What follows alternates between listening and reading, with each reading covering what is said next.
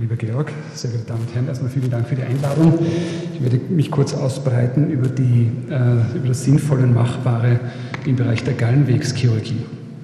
Zunächst nochmal einen Blick zurück. Es war der deutsche Chirurg Erich Mühe, der 1985 als erster laparoskopisch die äh, Cholecystektomie durchgeführt hat. Er hat das dann auch präsentiert am Deutschen Chirurgenkongress 1986, aber es ist dann wieder verheilt die Propheten im eigenen Land haben nichts gegolten und es waren dann die Franzosen, die diese Methode propagiert haben und nach außen getragen haben, sodass die Angloamerikaner nun von der zweiten französischen Revolution gesprochen haben. Es hat sich also durchgesetzt, sehr rasch hat sich die laparoskopische Cholecystektomie durchgesetzt, hat es die konventionelle Cholecystektomie abgelöst. Es ist nur eine kurze Gegenüberstellung der verschiedenen Arbeitsgruppen der Schweiz und der österreichischen, das in einem kurzen Zeitraum. Also, ähm, also es hat sich durchgesetzt, die Zahlen waren enorm natürlich. Ähm, es war aber so, lieber Professor Telicke, vielen, vielen Dank. Die Klinik hält zusammen, sehr schön. Ähm, und äh, es gab aber keine randomisierte Studie, die das wirklich zweifelsfrei nachgewiesen hat. Es war dann eine Meta-Analyse aus dem letzten Jahr, die äh, im Cochrane Database publiziert wurde, die das dann auch zweifelsfrei nachgewiesen hat in einer Meta-Analyse, dass die Patienten profitieren von diesem Eingriff im Sinne eines kürzeren Krankenhausaufenthaltes und im Sinne auch einer kürzeren Rekonvaleszenz. Ähm, nun zu den Entwicklungen im Sinne der Indikation, der Technik und eventuell ein kurzer Ausblick. Äh, die Domäne der Indikation der laparoskopischen Cholecystektomie ist die symptomatische Cholecystolithiasis. Und die Frage stellt sich nun, ähm, wie schaut es bei der asymptomatischen Cholecystolithiasis aus? Ist es wirklich indiziert, dass man allen Patienten mit Stein auch die laparoskopische Cholecystektomie anbietet? Hier ein, ein, kurzer Blick in die Literatur zum natürlichen Verlauf der asymptomatischen Cholecystolithiasis. Viele der westlichen Bevölkerung, 10 bis 15 Prozent, haben Gallensteine. Und 1 bis 4 Prozent dieser 10 bis 15 Prozent werden im Laufe eines Jahres symptomatisch. Aber Komplikationen treten nie ohne vorhergehende Komplikationen auf. Und es gibt eine Arbeit, die wurde bereits 1995 publiziert. Das ist eine Prävalenzstudie, die 151 Patienten im Verlauf von zehn Jahren beobachtet hat. Das waren 118 Patienten, die einfach symptomlose Steinträger waren. Und von diesen 118 haben im Verlauf dieser zehn Jahre 26 Prozent eine Kolik entwickelt. Aber hier ähm, muss man sagen, dass nur drei Prozent im Verlauf von zehn Jahren eine Cholecystitis entwickelt haben, was nicht wirklich hoch ist.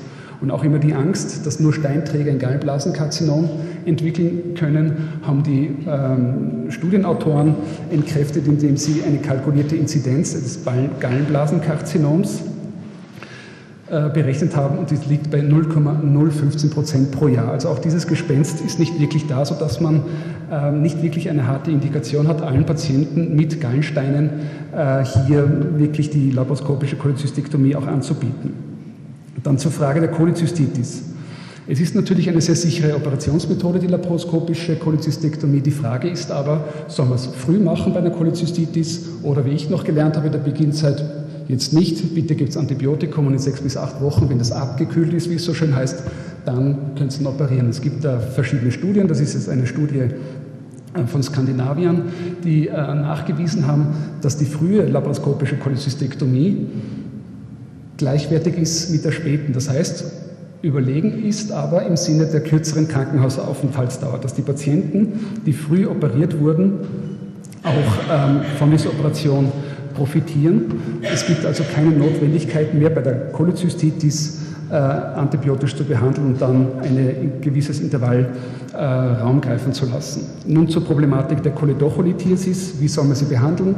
Soll man die Patienten äh, auf jeden Fall ERCP im Sinne der ERCP vor der laparoskopischen Cholecystektomie oder während oder nach der Operation oder soll man das Problem äh, intraoperativ lösen, laparoskopisch? Es ist hier auch auf diesem Gebiet eine Vielzahl von Studien publiziert worden und alle diese Methoden, je nachdem wie die äh, Tradition an den verschiedenen Häusern ist, alle diese Methoden sind miteinander vergleichbar. Das heißt, dass Patienten, die zunächst ERZipiert, entweder während oder vor oder auch nach dieser laparoskopischen Cholecystektomie steinbereinigt wurden, sind, sind vergleichbar mit den Patienten, die äh, während der laparoskopischen Cholecystektomie Stein gereinigt worden im Sinne jetzt der Steinextraktion oder der Koledocus-Revision. Alle diese Methoden sind vergleichbar und deswegen äh, von der Tradition im Haus abhängig, wie ähm, diese Patienten operiert bzw. behandelt werden sollen. Nun zur Anzahl der verwendeten Trokare gibt es da etwas Neues. Der Standard sind ja diese vier Trokare. Man kann es dann weniger verwenden, bringt es einen Vorteil, es bringt keinen Vorteil wirklich, wenn man jetzt hier eine Studie anschaut von vor äh, vier Jahren oder fünf Jahren jetzt, wo zwei versus vier Port laparoskopisch Cholecystektomie verglichen worden ist. Es bringt keinen Vorteil, wenn man es nur mit zwei äh, Trokaren operiert.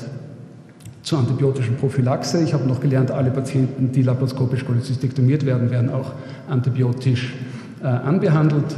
Ist es noch indiziert? Es gibt hier auch eine Vielzahl von Studien, die das aber nachweisen, dass bei, der, bei den, bei den äh, Patienten, die eine symptomatische Cholecystitis haben, also die nicht eine Cholecystitis haben, dass sie nicht von der antibiotischen Prophylaxe profitieren. Das heißt, es ist, kann nicht mehr wirklich empfohlen werden. Die Wundinfektionen hier bei dieser Studie sind gleich, sowohl in den Patienten, die antibiotisch behandelt wurden, wie auch mit denen, die nicht antibiotisch behandelt wurden. Im Gegenteil, der Risikofaktor für die Infektion bei der laparoskopischen Cholecystektomie war das Alter in dieser Studie, dann Patienten mit Diabetes mellitus und Patienten, die eine Kolik hatten. Ähm, das ist eine ähnliche Studie, die zu den gleichen Ergebnissen gekommen ist. Was aber wirkt, ist die Schmerztherapie, die man jetzt vor allen Dingen auch intraoperativ macht.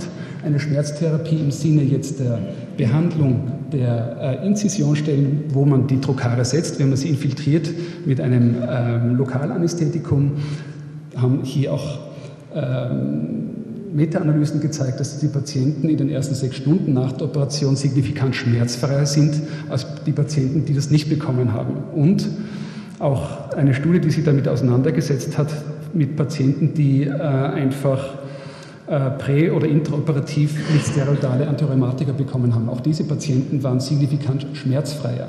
Und das ist natürlich erwünscht, weil der Aussicht, die Aussicht geht, die laparoskopische Cholecystektomie mit möglichst kurzer Aufenthaltsdauer durchzuführen, am besten natürlich auf ambulanter Basis. In Amerika gibt es wirklich eine Tradition dazu, in Europa noch nicht wirklich, aber es greift Platz vor allen Dingen hier eine Studie aus dem, aus dem letzten Jahr. Hier haben, ähm, das ist eine finnische Studie, haben einfach versucht, bei 567 Patienten elektiv Cholecystektomie-Patienten, diese Patienten auch im Sinne einer Tagesklinik zu behandeln. Das heißt, dass sie am selben Tag wieder nach Hause gehen. Gelungen ist es bei 62, knapp 63 Prozent. 37,3 ähm, Prozent wurden über Nacht aufgenommen. Wenn man sich dann anschaut, warum sie aufgenommen waren, da waren es einerseits die sozialen Gründe, aber vor allen Dingen auch die Präferenz der Patienten. Das heißt, es ist nicht mehr notwendig, die Patienten nach dieser laparoskopischen Cholecystektomie über Tage im Spital zu halten. Wenn man es wirklich optimal ähm, platzieren und organisieren kann, ist es auch möglich, die Patienten äh, im Sinne einer Ambulanzoperation zu behandeln. Wie ist der Ausblick? Und Herr Professor Prager wird dann am Ende noch dazu Stellung nehmen. Das ist jetzt ein Bild von, äh, das wurde letztes Jahr sehr äh, publik gemacht von der ersten narbenfreien Cholecystektomie. Und da wurde eine junge Dame, eine junge Frau, äh, transvaginal cholecystektomiert. Das war die erste narbenfreie Cholecystektomie. Wie das Ganze jetzt dann in den nächsten fünf bis zehn Jahren ausschauen wird, das kann ich im Moment nicht beantworten und das wird die Zukunft weisen. Ich danke für die Aufmerksamkeit.